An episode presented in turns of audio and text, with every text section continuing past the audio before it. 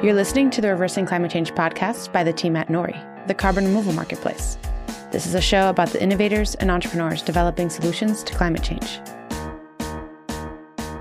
Hello and welcome to the Reversing Climate Change podcast. I'm Ross Kenyon. I'm the creative editor at Nori's Carbon Removal Marketplace. Today I have with me Melanie Challenger, writer of environmental history, podcaster at the news show Enter the Psychosphere, and author of her latest book, How to Be Animal, a new history of what it means to be human. Welcome to the show, Melanie. Thank you for inviting me. Yeah, I'm happy to have you. Uh, I'm going to start with maybe the biggest question of all, which is what does it mean to be human in your opinion? And if this takes the entire hour, that's okay. it should probably takes a bit longer than an hour. In the book, what I'm answering there is actually a critique of the idea that being human is something separate or even separable from being animal. So the reason it has that subtitle is really because not in all, absolutely all societies, um, and obviously this this just does change culturally and it does change historically as well. That said, there's remarkable commonality in certain ways in which, in which humans have thought about what it is to be human. And one of those is that we have tended to live by a sort of substance dualism. So we've across all societies, whether hunter gatherer societies or sort of large kind of monotheistic societies, we've had this idea that there's this animal bit of us, this fleshy, sort of mortal part of us. And then there's this spiritual part of us. Now, it could be the soul, it could be the kind of living essence that, let's say, if you were a Navajo Indian, you might think was the living essence that, that all creatures have and that it's connected together as the kind of vital source that, that, that is in all living things. Whatever your culture, we've tended to have this idea of this animal mortal part of us and this spiritual part of us. Now, in modern civilizations, and particularly in monotheistic civilizations, we've taken the, that sort of dualist idea that there's this sort of immortal spiritual part of us and this fleshy bit that dies. And we've started not only to place sort of value judgments on it. So we've said it's this actually, it's this spiritual bit that makes us human. It's this spiritual bit that matters, that has value. And increasingly, we said, well, we're the only beings with it. So it's become a sort of human exceptionalist narrative as well. And that takes us right the way through. Now, originally, that was a theological idea and partly a natural history idea. It was partly a question of what is what is the substance of us? What are we made of? And what matters about us? But it was always knitted in with theology. So it was always the idea that that this is how we've been created, that this is the human soul versus the animal part of life. Then you arrive at the Enlightenment and you get a slight a sort of twist on this, which is the idea that actually what really makes humans stick out within the biotic community is our kind of cognition, our ability to reason, to rationalize, to have free will. And this is the mind as this kind of this soul like part of us. And really that's carried right through to the present day. So when I'm talking about what it is to be human, I'm really trying to push up against that a little bit and say, well, we have no evidence for that kind of substance dualism. And were it to be true, the older idea that it's probably in all living things would certainly be more likely, parsimonious wise, to be the true to be true. Uh, so the human exceptionalist narrative looks very problematic at this point in time in, in our learning and in, in history. But I argue that this idea that we've had for a long time now that the animal bit of us doesn't matter or it could be separated out, and that there's this human, either cognitive or spiritual part that's somehow separate is unlikely to be true, doesn't serve us well, and that actually, to answer your question, being human is being animal. So that's my point. That would be, that would be my answer. That would be what I would say. That was surprisingly graceful, given how enormous that question is. So. uh, well done. Okay, I'm catching definite echoes of the episode we did with Paul Kingsnorth. In fact, I found out about your book because Paul Kingsnorth blurbed it and then posted about it on social media. And we hardly exhausted this topic. We spent most of the time talking about mind body dualism and what he sees as the problems that have led to us feeling disconnected and in some cases trying to transcend the body or physical reality entirely and becoming pure idea or spirit being uploaded into machines, souls into the cloud, perhaps you could phrase it. But yeah. One of the things I noticed that was interesting about your approach that was quite different is that, did, well, did you know that Paul converted to Eastern Orthodoxy? Have you followed that whole saga? now uh, so paul i've known for a long time he so i was born in oxford and went to oxford university and paul went to oxford and is in a in a small we're in a kind of paul's older than me but we're in a kind of group of people who sort of loosely are floated around the Oxford area, George Monbiot, Caspar Henderson, who write in these sorts of areas and and kind of all, all know one another um, and, and value one another, but but have very different approaches. Paul, and Paul and I have corresponded for a long time, and we've we've sort of collaborated on one or two things. I'm I'm really fond of Paul. We don't necessarily agree on everything, but we but you know that doesn't matter. To you know you shouldn't have to intellectually. But I don't I haven't followed this part of things. He's probably wary of telling me about this. But he did tell me that he was really when he went to Ireland um, because I knew you know obviously knew him when he was in in Cumbria as well, and he shifted over to Ireland with his fam- his his young family, and in his correspondences, he's been engaging more and more uh, initially with a sort of ancient vestiges of Christianity that were in, and this particular chapel, I think that he'd found. And I, there've been these little tidbits that he's been dropping into to messages to me, but but no, and I haven't teased it out, possibly out of fear. I don't know. might tell me where he's got up to. So you you tell me what's Paul's what's in Paul's head now? what's he converted to? no, no, that's that's fine. I don't mean to make this episode about Paul either. If you're listening, Paul, sorry, we're talking about Melanie today. We love but, you, Paul. Anyway, it's all good. I thought this divergence was really interesting because he's open now. He talked about it on the show, becoming Orthodox, and he's been writing and thinking about this lately in public. So I don't think it's a surprise to anyone who follows his work. But right. he he really seized upon um, this idea in the Apostles' Creed of the resurrection of the body in sort of Catholicism and Orthodoxy of being a way that Christianity doesn't have to have this mind body dualism that involves a disembodied soul floating up to heaven it could actually be uh, a kingdom of God on earth kind of thing. It could actually mm-hmm. be located within the body. It doesn't have to be the split within Christian thought. But it sounds like maybe you see it differently and you think, because you, you single out Thomas Aquinas and angelology. God, what a horrible word that is. The sounds of that don't even fit in my mouth. I know, um, it's weird, isn't it? So do you, do you think that's there's something to that, or do you think that's been a wrong turn perhaps?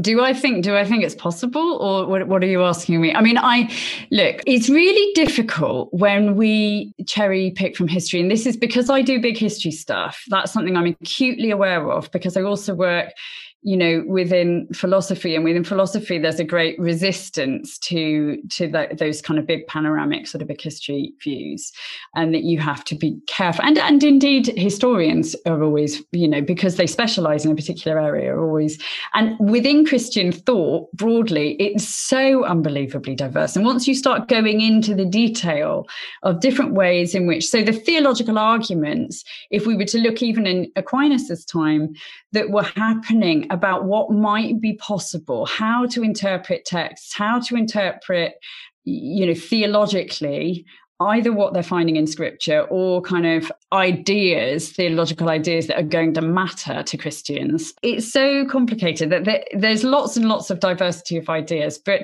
I would say, if I was going to be generalizing about it, you could pick out a couple of things from that sort of time period. First is the angelologist thing. So this is the idea that, you know, that, that was debated a lot, you know, how if the angels aren't sort of beings in a physical sense, how are they even recognizing say Mary to be able to come and give a me- deliver a message. So these are the sorts of conundrums that theo- you know theological thinkers were having to think about like what substance can also recognize a living person know that that is different to another now that you know biologically that's a really reasonable question to ask isn't it? Like yeah. recognizing who's kin who's not kin who's prey who's predator is crucial to all biological systems. But it led on to ideas about whether we really even needed bodies to recognize things, whether you could have a kind of cognition that was ethereal in that sort of way.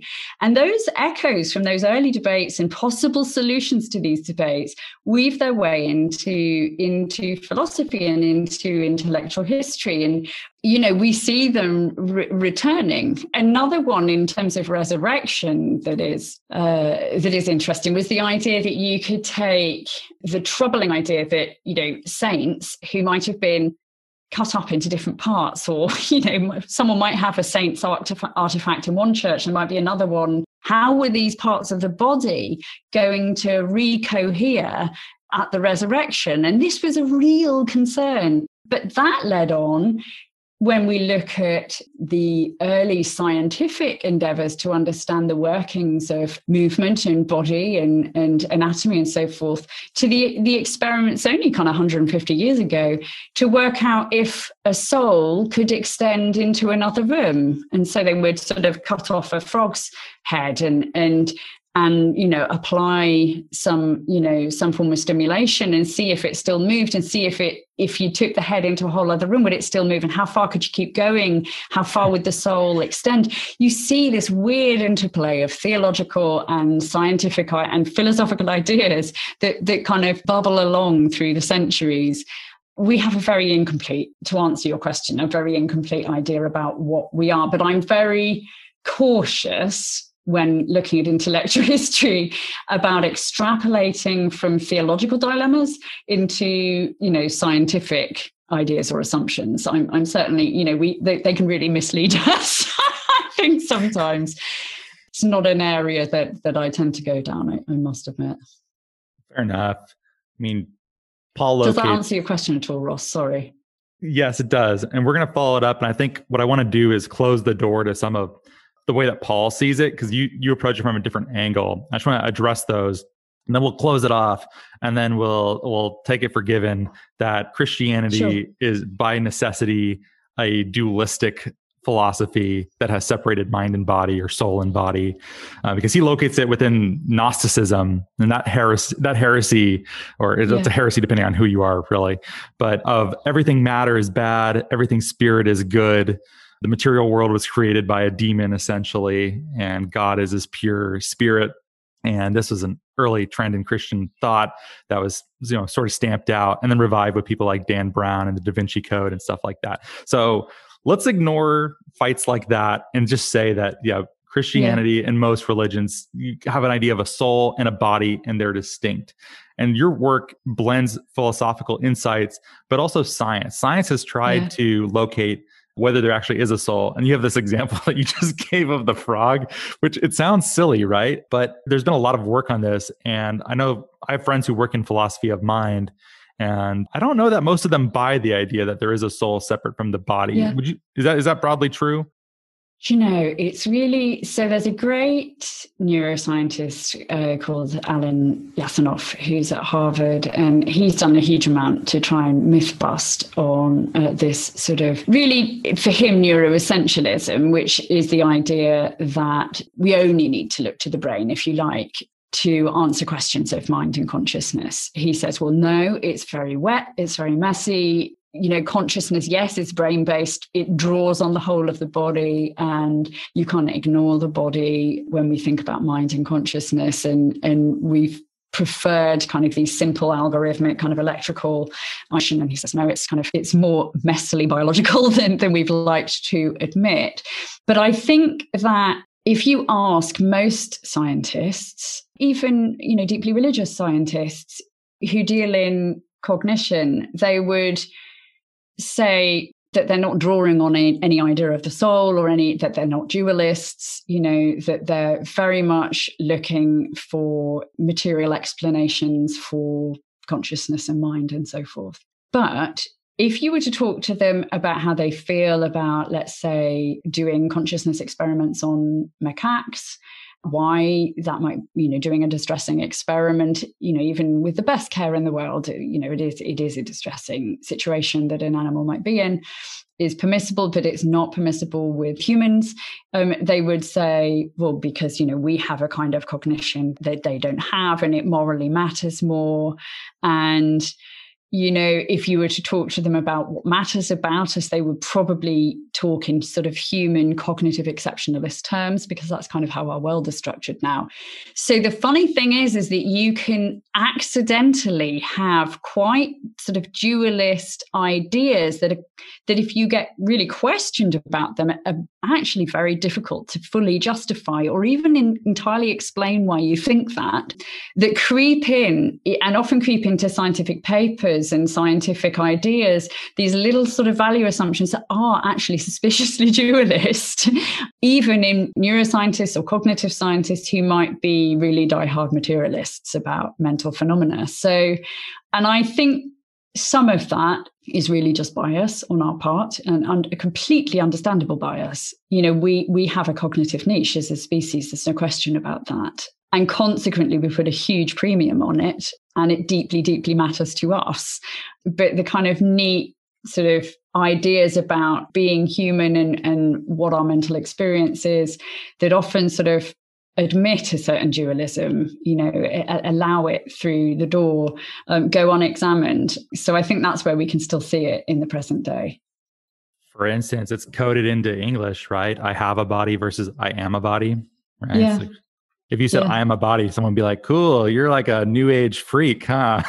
yeah, yeah, no, it's so true. It's so true. Yeah, I've always found it incredible that the the reality is the way in which our subjective consciousness works is that it does i mean it genuinely does feel people like sam harris have really tried to take this on and show people that it's it's a sort of illusion, this idea that we are some sort of floating thing, kind of trapped inside, you know, in Christian terms, our earthen vessel, you know, that, that, that we are somehow being carried around by our body. It does kind of feel like that. And also, if you ask people to think about what a life would feel like, you know, the affective states of experience, without subjectivity, it's really difficult for people it's much easier to imagine, as John Locke did, you know, the, the kind of have a thought experiment in which you can imagine thinking in a different body than you can imagine being feeling in a body without subjectivity. And so that's so strong. That's such a strong sensation for human beings, even if it's you know, to a certain extent illusory, not to say that subjectivity is, is an illusion, but just that that idea that, that there is this kind of duality is, is an illusion rather than a, a reality of our, of our condition and of, of how it's actually biologically, you know, and hormonally and chemically emerging in us. You know, I think that, you know, you can understand why for millennia we have have tended to think in that kind of way because that is what our experience feels like. That's what our experience presents as. You know, it's really, really difficult to think in, eh, differently about it, I think. You keep using this term human exceptionalism or things akin to that. What does that mean? Yeah, you know, there it's it's funny, isn't it? These little kind of phrases that we have. I guess probably the the phrase that people would be more familiar with nowadays is anthropocentrism, oh, you know, yeah. which is akin to human exceptional, exceptionalism. But put simply, it's the idea that there are unique parts of human beings that have unique value and from which our value derives. So it is a philosophical idea, if you like, uh, because it is a value assumption about often biological traits, but it hasn't historically always had to be biological traits. So the soul, you know, the idea of the unique, immortal human soul would be an example of human exceptionalist thinking. Um, but equally well, the idea that human beings the modern day idea that only human cognition has can have full moral status legally or or philosophically is also a human exceptionalist idea but obviously of a very different character. You know it's related to anthropocentrism because i suppose anthropocentrism so the idea that you know human beings not just are at the center of the world but are ultimately what matters and, and where meaning resides, you know, and, and therefore we're justified in doing what we want or be, taking priority in certain dilemmas or situations, or we're that what matters, you know, it follows from a human exceptionalist idea. So I guess, you know, that that's the relationship between the two. Okay, that makes sense. I'm going to pose an objection that you both address in the book slash i'm sure it's the most common thing that someone says to you mm-hmm. which is that appealing to our natural rather than exceptional qualities is a yeah. risk reading your book actually reminded me of did you ever read timothy snyder's black earth have you read that book no i haven't done i uh, yeah it's it's it's on the list to read i haven't read it so you'll have to fill me in I thought it was really fascinating, but he describes Hitler as a zoological anarchist and in the basic sense that it's the strong should rule, the weak should submit. Mm. I almost imagine it as kind of like old school, the pejorative version of how we view pre-Christian or pagan society as being dominated by uh, harem culture, alpha males. That uh, rising above this sort of, I don't know, our base level nature, which doesn't always seem so good. It seems almost amoral um, and self interested how do we become an animal without reverting to some of those behaviors that we think are are actually really bad and we should rise above so this is so key and to be honest i mean this is the stuff that i think very very deeply about. And you know obviously i, I write writing for a mainstream audience. And it frustrates me that you know you're not allowed to to really go deeply into the, I mean, this is not just the lifetime of one person's thought, but this is this is the sort of thing that whole societies of thinkers mull for thousands of years. You know, these are really, really deep, really, really complicated and gnarly questions about the meaning of life and how good emerges in a seemingly amoral biological system that's so untrivial like i can't even so anything i'm about to say is going to be ridiculously you know beggared version of of, of this. And, and my thinking is is incomplete on this. I, it keeps me up. I think about it all the time. But to answer where i'm at now with that. So one of the things in the book that is is not my idea philosophically it's an old idea is that this is the kind of naturalistic fallacy. So the idea that what we ought to do you know morally speaking so this is moral philosophy cannot follow from how we find things in nature um, and that's primarily, you know, the, as a highfalutin way of pointing out the obvious, which Darwin was very acutely aware of. You know, he understood that biological continuity was not just a threat to the idea of a created, intelligent, designed universe that he grew up in, but it was a threat to our moral ideas that if we have real gradual continuity with everything around us, then our moral systems must have emerged from the same world in which lots of very horrible things happen, like parasites, like predators, like aggressive attacks, you know, to get your own way of one individual over another, rape, all of these sorts of things that take place in nature that are the business of how individual organisms try to attain energy and survive. It looks pretty, you know, it's nature red in tooth and claw, and you can understand that why we've wanted to separate out our idea of, our, of, of how our lives matter and our moral systems from that chaos. And the fear is that if you start to tread back into our to associate or align ourselves too much with that the amoral nature of the world from which we came is that it threatens or undermines i suppose what we might call not not just society not just you know the ties that hold us together but the whole moral project of human life. My response to that is you have to well i suppose my inclination as an individual and as a thinker is that you cannot build on a false foundation so it's no good ultimately will come of you know, drawing a line in a sand where no line exists. You have to fa- look at the abyss. You have to face the reality. And then, if you want good to emerge from that, you have to understand the conditions in which good emerges. So, for me, there's a, there's an example from the Holocaust that, and I've done a lot of work historically with conflict in, in my earlier life, and, and worked a lot with people actually who were survivors of, and indeed soldiers in various different conflicts around the world and through time. And so I'm, I'm kind of across that sort of literature and also just you know the experiences. And there's an anecdote of a woman who is in one of the camps and is starving, and there is a man beside her who is dying and is, you know, hours from death.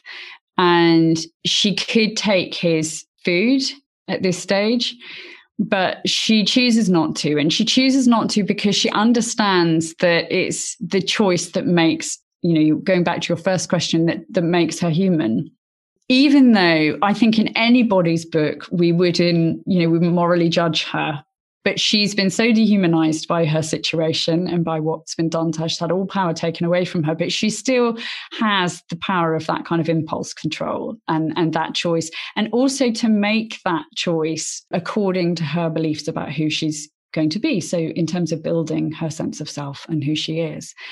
And that to me is a reminder of several things it's a reminder that it's it's not it wasn't her spirituality that pushed her into that conclusion. It was her recognition that fundamentally what is remarkable about human beings is the behavioral choice that we have that derives from our moral sensibility.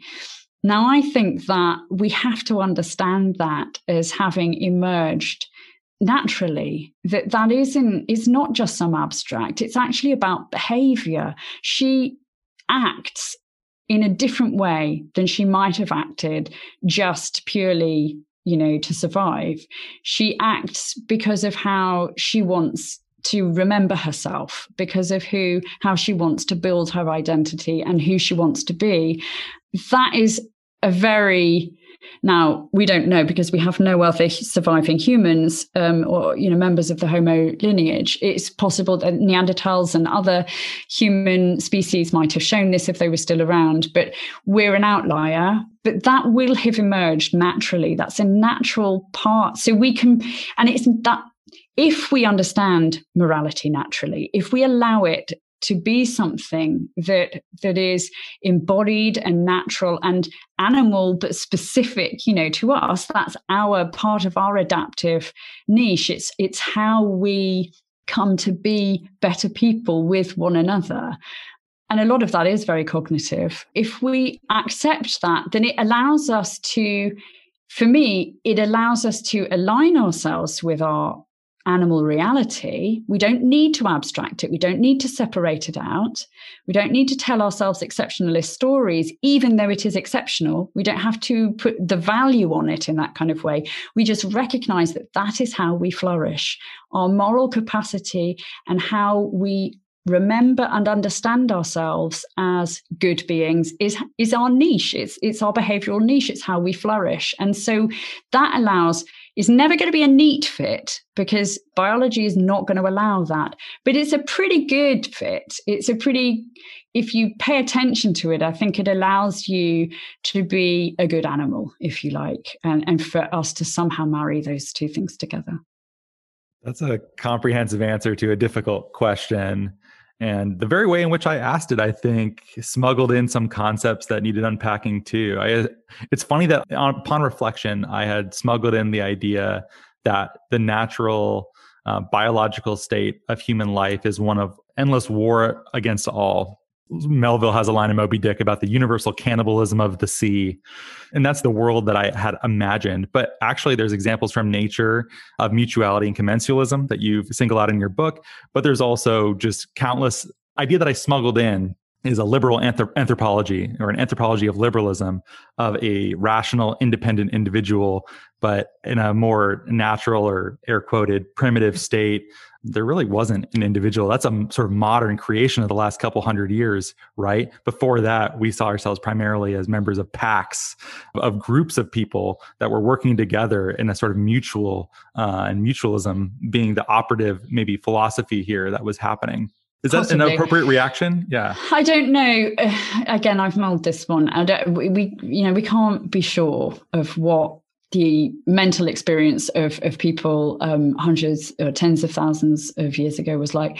My suspicion is that once you have the kind of cognition that we have, that will have emerged which is not to say we all have the same cognition. I mean, I get a bit weary of that. you know, I assume I bake va- variation into all of my thinking. So I'm, I'm assuming that, you know, when you're talking about we or that we have this or we have that, that, you know, there is obviously variation within that uh, assumed. But you know, nonetheless, human beings, our species certainly has, and likely other members of other hominids have had a particular kind of cognitive capacities and behavioral capacities that are very general, very adaptable, and involve subjectivity. My suspicion is that as soon as you have that, regardless of what cultural, you know, whether you've got a collectivist culture at work or whether you've got a more individualistic culture at work, you're still always going to have individual thought, recognition, and rebellion at work. You are still going to have moments when we're not a superorganism. And to me, we really don't look like a superorganism, not cognitively. We might behave like that because we are capable of extraordinary acts of collaboration and cooperation, you know, in into the millions of us, which is is amazing and does almost look superorganismic. But I don't think so. I think at a cognitive level, we're often individually rebelling all the time against, you know, and it's slightly stressful to be in social groups. It's slightly stressful to have to suppress emotions and feelings and needs and desires and impulses. It's it's not some happy clappy togetherness, no matter what group you're in.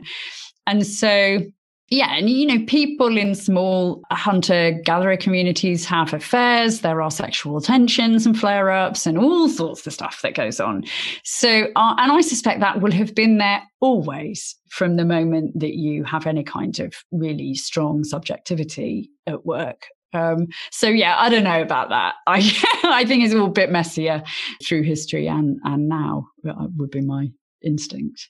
Wow, I respect that answer so much because it's certainly way easier to sell a book if you probably just have a straightforward opinion on yes the lapsarian moment was mind body dualism and a liberal anthropology of the you know self-actualized independent individual you're saying uh, i don't know actually the old ways of doing things were not really that simple either and there were tensions God. Yeah, do you know what? It, it, in some ways, I should. I was t- only talking to my mum about this today because I make my work through you know through writing. And you know obviously there's a pressure on you to produce content that will sell in large numbers. And simplified messages of course sell more easily as do you know subjects that allow people to sort of either get feel that they've got kind of handle on something very quickly or that are kind of just you know appealing to a, a large numbers. And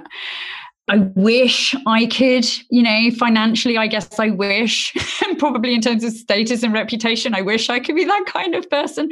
But I'm afraid I am an absolutely old fashioned hunter of the truth, seeker, treasure seeker of what is actually going on. I mean, and I write to engage with other people, other thinking people of, of, of any kind, of any, you know, uh, just any inquiring mind. And because I write also because it's is where I think. I remember the poet Ted Hughes talked about his poems as subsidiary brains. They were these little external brain extensions where he would do his thinking. It's very much that way for me. And I see them as, you know, then connecting so that we could become a kind of super brain with readers and we're all thinking through these things together. For me, you haven't thought hard enough if you are offering some your great story that's like absolutely straightforward or that you know it, it, and it's seen as a it's seen as a failing. And it's such a sorrow to me that we think that someone not providing all the answers or not providing the one theory or whatever is seen as a failing. For me that's that's the beginnings of thought. You know you should be asking questions and then you should be working out how you can ask better questions and leave behind the questions you know were too simple or were too kind of you know but that sadly it's not it's not the way commercial publishing works but you know it is the beginnings of, of thought i think. Uh, you can't see me right now but i'm grinning like a fool. I i love that and that's what we try to do on the podcast too. I don't know that i have a set of finite answers that I could discreetly present to someone to solve all of the world's problems. Your book absolutely reads like this too. One of the, the blurbs on it described it as lyrical, and I absolutely think that's the case. It it has this beautiful flowing kind of expansive question presenting and engagement but it doesn't strike me as strictly linear in its presentation either it almost feels like there is a strong poetic kind of quality to it and it did make me think Am I reading too much into that, or is that how you see your work as well?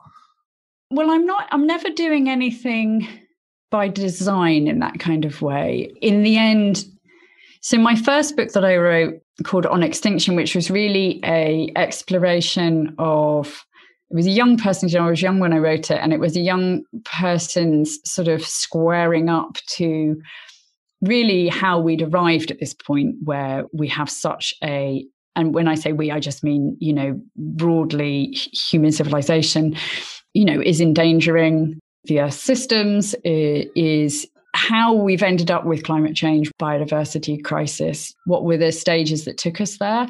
And I looked very much from a biocultural and industrial extinction. So, so I used extinction very poetically. You know, this wasn't some sort of category error. I was actually just using, trying to use that idea, that concept of extinction very broadly, to look at the cultural, industrial, and intellectual and historical forces that had sort of that were in the background to this point that we'd arrived at. And really, as in in many ways, it's a story of the Industrial Revolution, what led up to that, and the consequences that flowed from it in some ways. But it's also that the kind of dominant industrial societies came to think about what it is to be human and what was what was right and wrong and, and what was justified and what we should be pursuing and investing in, in in our societies, which you know obviously still resonates now. But I did it in this way where that was actually much more poetic than than in this. I trained in literature and language, um, English literature and language, and I originally thought that I would just work in the creative arts. I actually still work in the creative arts now, more in classical music as a librettist. And I, I started, you know, publishing poetry when I was young. And I still have a big part of me that works with artists and in the creative arts, and I, I totally get that world. But right from the get go, I was always asking, I guess, historical and natural history and philosophical questions that I couldn't simply answer artistically, that I actually needed to shift into nonfiction and research to be able to answer satisfactorily for me. Maybe that's my weakness as, as an artist, but that was where I needed to go. So I've had those two things running in tandem. But because they they touched more closely at the time when I wrote that book, there's a lot of deliberate if people pay attention there's a lot of recurring imagery which is you know very metaphorical and kind of echoing things that that I tried to create really as a way in the way that a poem does to try to to provide stopping points for people to think. Because I want my books to provide little they're like little churches if you like little chapels that i want people to come into not to be told but to think and to question the world around them and so i was trying to do that quite deliberately in that first book but I don't know how successful that was, truth be told. In the second book, in How to Be Animal, I probably just have that kind of automatically in me to a certain extent that, you know, m- my use of language comes from that. So it does have probably automatically have a little bit of a poetical and kind of aphoristic aspect to it that that is just my style now that I probably just you know do without thinking but it's much more straightforward in a, in a lot of ways. And the reason it's not linear is ultimately because I'm trying to float above these very big topics and very big time spans to give people a sense of how all of these things are coming together to affect us. So it, it's a bit bird's eye, I guess, in that way. And that's how you get in this these spans of time and topic in, in any given chapter. So, but I think the style is probably maybe slightly more, you know, or I guess authorial in some ways than my first book was. And certainly there's much less sort of personal essay and narrative in it. Yeah. Partly because I, I feel that the ideas are a bit, uh, you know, I, I'm I'm genuinely concerned. So so I felt like I had to be pretty straight with people as much as possible.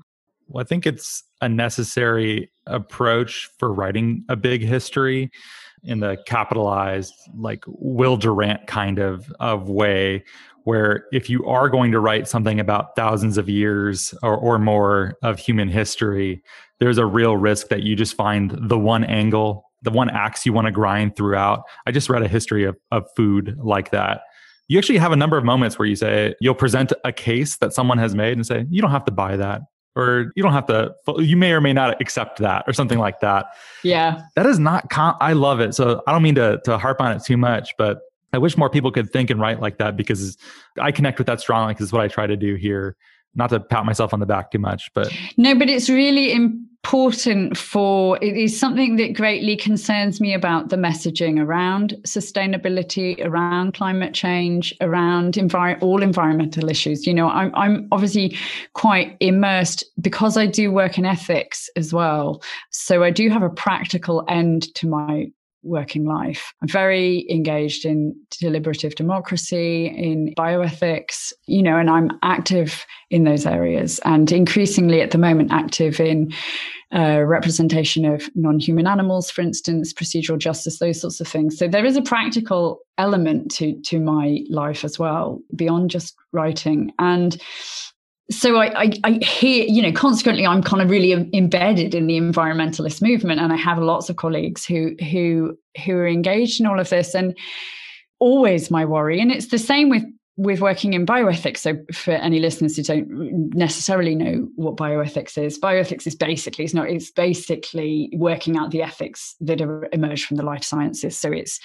key, for instance, to a pandemic. You know, it's it's a lot about what happens. You know, what should happen in medical contexts, for instance, how we should do a genome editing, CRISPR, all of those sorts of things are all in the you know in the kind of purview of bioethics, but even in that sort of field, you, are very rarely allowed to go back to first principles and to work your arguments out again or to have hesitation because it, it directly relates to policy. So, policy makers or decision makers want a simple, clean answer. They want to be told what to do and why.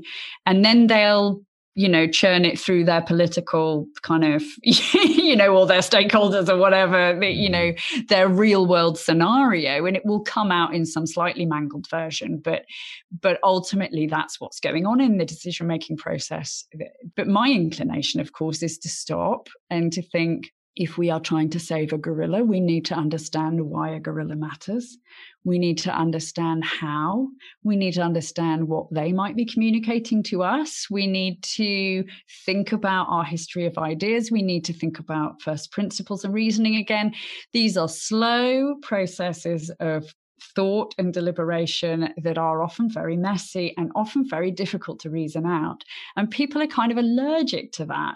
But for me, you know, when it comes to climate change, let's say, you need to understand why things matter in in any given situation and then you need to understand how to think critically about it that sort of which is very much within the humanities broadly, that sort of thinking has been pushed to the sidelines. And I don't think it can stay in the sidelines for much longer because ultimately we can't just rely on the science. The science tells us the best version available at the time with the best data you have available at the time of what is happening now and what might happen in the future. But to understand what we should do and how we should evaluate that data, that is the work of philosophy. And we can't continue to think it's just the whims of opinion or it's just the political kind of or cultural point of view of any moment in time or any particular you know party that happens to be in power these are you know difficult areas of reasoning that require time and deliberation. And I feel we, we absolutely need to do those. And that requires accepting uncertainty and admitting doubt. And that's what, you know, a lot of people just do not want to do. But, you know, yeah, I'm I'm all about that. I think that's the important work we need to do. But it, you know, it's it's it's difficult. I have a question for you, Melanie, and it's a strange one to ask without it sounding like an implied threat. Right. oh, God. yeah, amazing preface. I know. Uh, do you want to die? how, do, I say it in a tone that doesn't communicate it like a threat? Do you wish? Do you wish to die? Oh, that's an interesting question. Nobody's asked me that. Well done for asking that. Yeah, I mean, we were just talking about climate change, and you know, why does it matter to us? Why does extinction matter to us? Why do we not want to be animals? All of these things that we've been talking about, you know, death is in the background to all of them. And the value of life, what, what a good life is, and what how long a life should be, how, you know, how valuable an individual or, you know, a set of lives are, all of these sorts of things. Again, these are things people push from view and don't want to talk about and think about. I had to really square up to the to mortality a lot in th- this book. One of the reasons for that is because, of course, the appeal of the idea that we're not really animals or that we are somehow this have this exceptional sort of separate part of us it is buffers us from our fear of death one of the reasons we don't like to look at death very much in well, there's all sorts of ways that human beings hide death we hide the death that we create through predation because we continue we've always been predators and we continue to be predators. We just do that in organized ways now in in in farms and factory farms and so forth. But that's you know we're still obviously that that's what it is in essence biologically. Um you know, not absolutely conceptually, but that is what it is. And we hide all of that away from ourselves and we hide our own deaths away from ourselves. We, you know, we've really got to a stage, you know, that's different across uh, different cultures, of course, but all human beings do battle with the idea that we're mortal and the idea that human societies will eventually die. The idea that the human journey will eventually end in extinction is one of the main reasons that we are trying to avoid the climate disruption. We're trying to stay alive for as long as possible.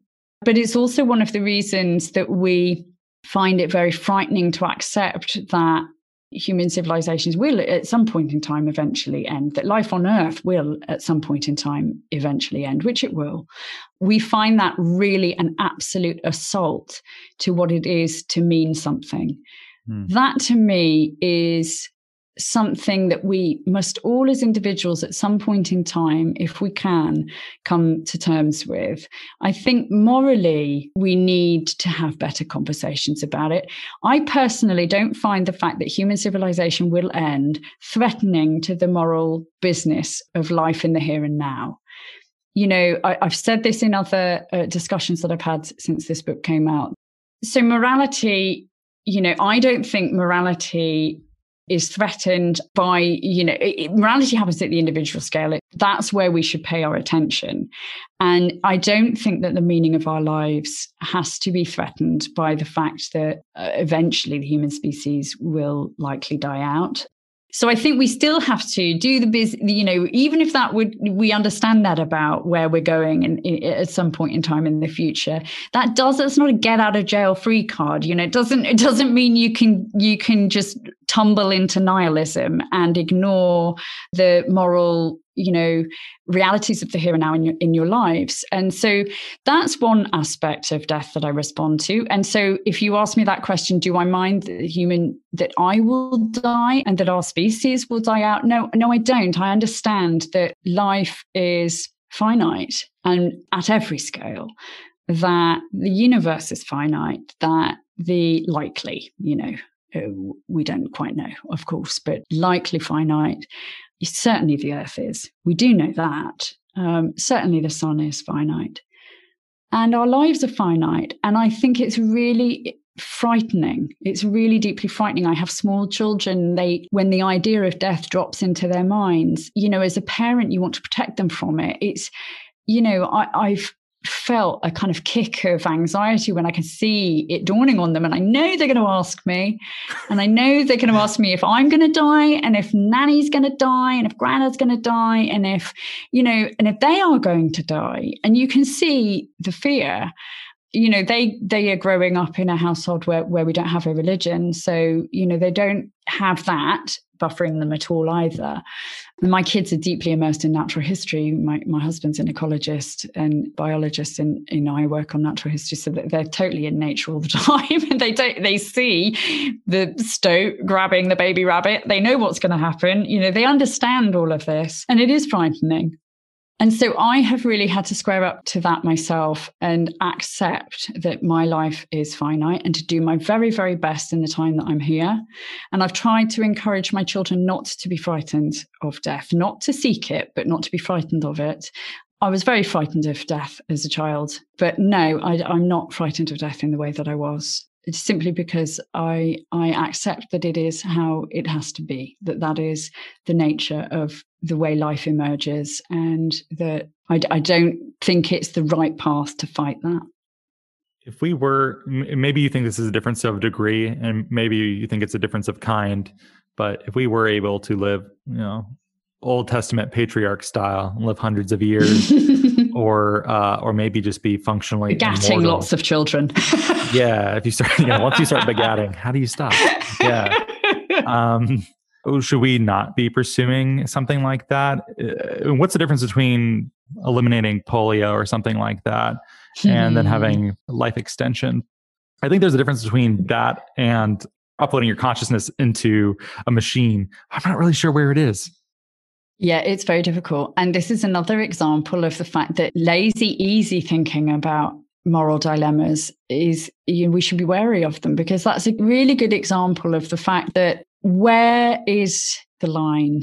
Is there a line anywhere where we move from the moral imperative that many people would see to eliminate the diseases that cause suffering, to cure cancer, to you know extend life it's very very recent that we've arrived at the point where we think our life expectancy we even imagine i mean just think about the words life expectancy we now come into the world and we expect a certain amount of time. You know, isn't that extraordinary? It's very and it's very, very recent. I mean, it's just, it, it's very much this moment because, you know, most people came into the world and death was really everywhere. And there was a huge amount, and that's not like they just thought that was fine. You know, there was a huge amount of suffering. Darwin is an example of that, who really suffered when his child, now was Annie, died. You know, his, his, his that he sort of admitted was his favorite and and really struggled with that. So even even people born you know in in generations where there was a lot of death you know mothers died in in childbirth and all sorts of things when we didn't have any near the kind of sophistication we have now people never accepted death or just sort of didn't care when they buried their babies. Of course they didn't.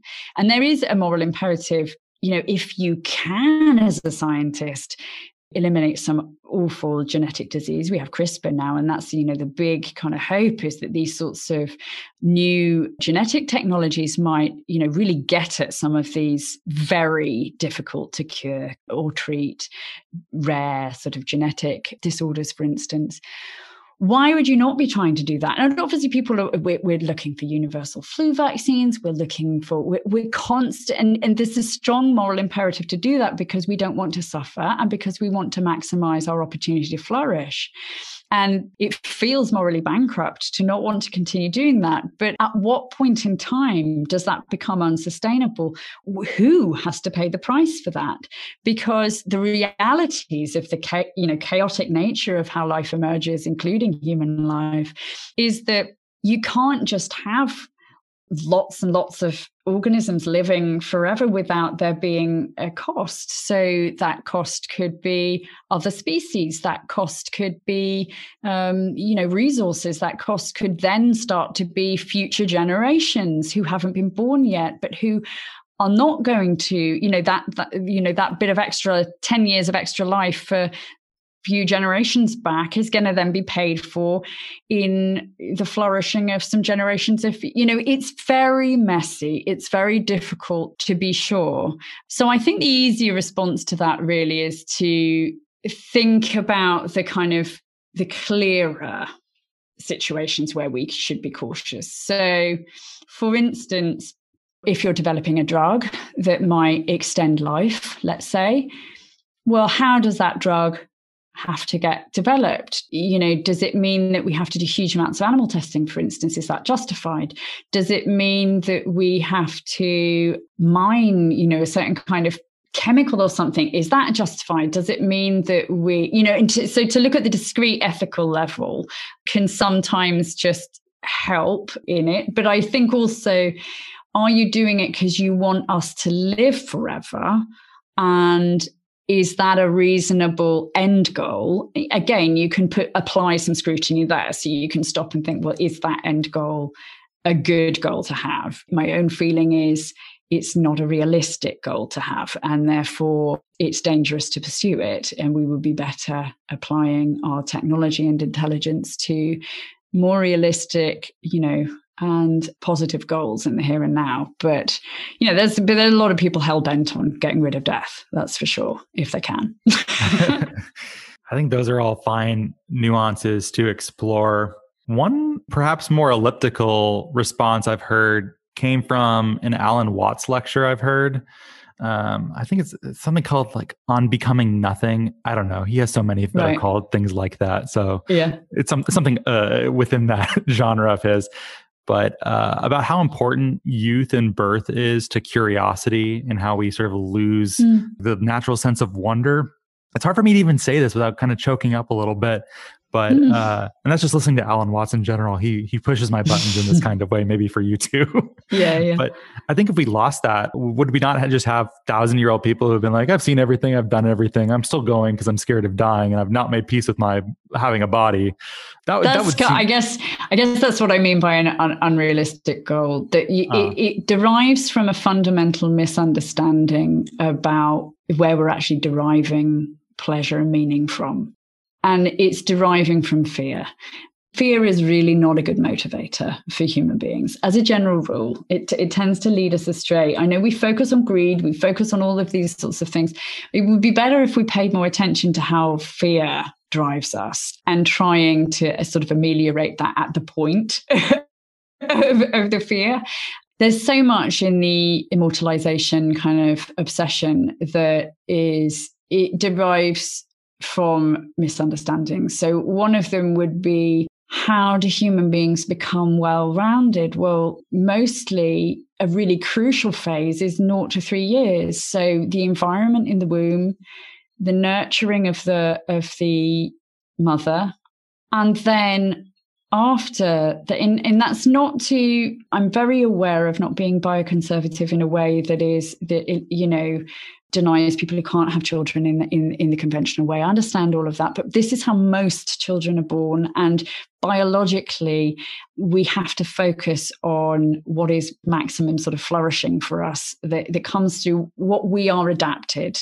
for um, which is not to say that the, the, natural path is is best in any kind of simplistic way but it means you can't ignore it so most people will will come to life in their mother's womb and therefore that environment is really important. And we know this now. We have so much evidence and data for this now. We know it's really crucial that we try to make sure that mothers are well supported that that environment is healthy right from the get-go. We then have to try so stress levels aren't too bad all of that sort of thing. Health is good food is good etc etc they're, they're being looked after. And then that the naught to three years the amount of touch children receive the amount of you know closeness and proximity to primary caregivers most often mothers again but you know just making sure that whole environment and that whole network of caregivers is supported and that the child is touched and valued right from the get-go. We know this has an effect on us. Our whole bodies are you know respond to this. Our bodies respond and therefore our building of identity and our resilience, our ability to cope with stress, our ability to cope with fear, our responses to aggression are very affected by these years. There's a lot of plasticity. Of course, you can undo some damage if it's done in those times, and, and it's not all absolutely biologically deterministic because biology doesn't work like that. It's not neat and deterministic, but it's still, again, it matters, and getting that right matters. And we have to remember that a lot of the people who are trying to push this sort of live forever thing are often men. Um, they're often men of a certain status, and they totally ignore what it would mean for how we bring children into the world, for the fact that how you know, even learning mathematics is affected by our body movements, by gesture. It's not just a matter of staring at numbers on a page. It actually matters what we do with our bodies. It matters who's talking to us and how they're showing us. You know, we live deeply embodied lives. Our bodies matter to us profoundly. But to try and simply live forever, you would really have to industrialize all of that process right from the beginning, right from conception. And that I do not think is is that therein madness lies. I, I do think. Okay, I think that's a fine place where we can start wrapping it up, Melanie. I think we covered all sure. of human history, uh, the fear of death. um, I think we've exhausted all these topics now. There's a lot more to cover. And if you like this conversation, fixed it all, haven't we, Ross? It's all sorted. yeah, I don't know if I can take credit. I think of much of it's deriving from the stimulation of your book. But I imagine if someone's listening and they dug this, how to be animal, a new history of what it means to be human, they would clearly enjoy that as well, right? I hope so. Yeah. You hope so. That's the that's the intent. Which you can buy wherever you buy books. Is there anything else you want to tell people about, Melanie, now that you have them here? No, not really. Just I suppose I do I do like hearing from people. So I have I have my podcast that I just recently started, which is all about diverse intelligence, actually, which is my sort of next project. So how did agency and intelligence emerge? And how does it all interact um, all of the different diverse intelligences on the planet? So we kind of cover everything from meerkat intelligence which i was actually doing earlier today which was completely fascinating t- teaching in meerkats through to neanderthal minds through to philosophy of mind ai everything. So i guess if people are interested in that sort of thing then then hop on to um, enter the psychosphere and, and listen in on that. But but i do like getting that you know people reaching out and engaging. For me, readers often see things that I didn't see or have their own knowledge um, to bring to bear. And I, I really love that aspect of the writing life. So I guess that's what I would say. Well, great. Links to all of those things are in the show notes. And thanks so much for being here, Melanie. It's been my pleasure has been mine too. And if it has been yours as well, listener, please rate and review us on iTunes or Apple Podcasts. Give us a great rating and review. It helps us get content like this out to more people. And thank you so much for listening.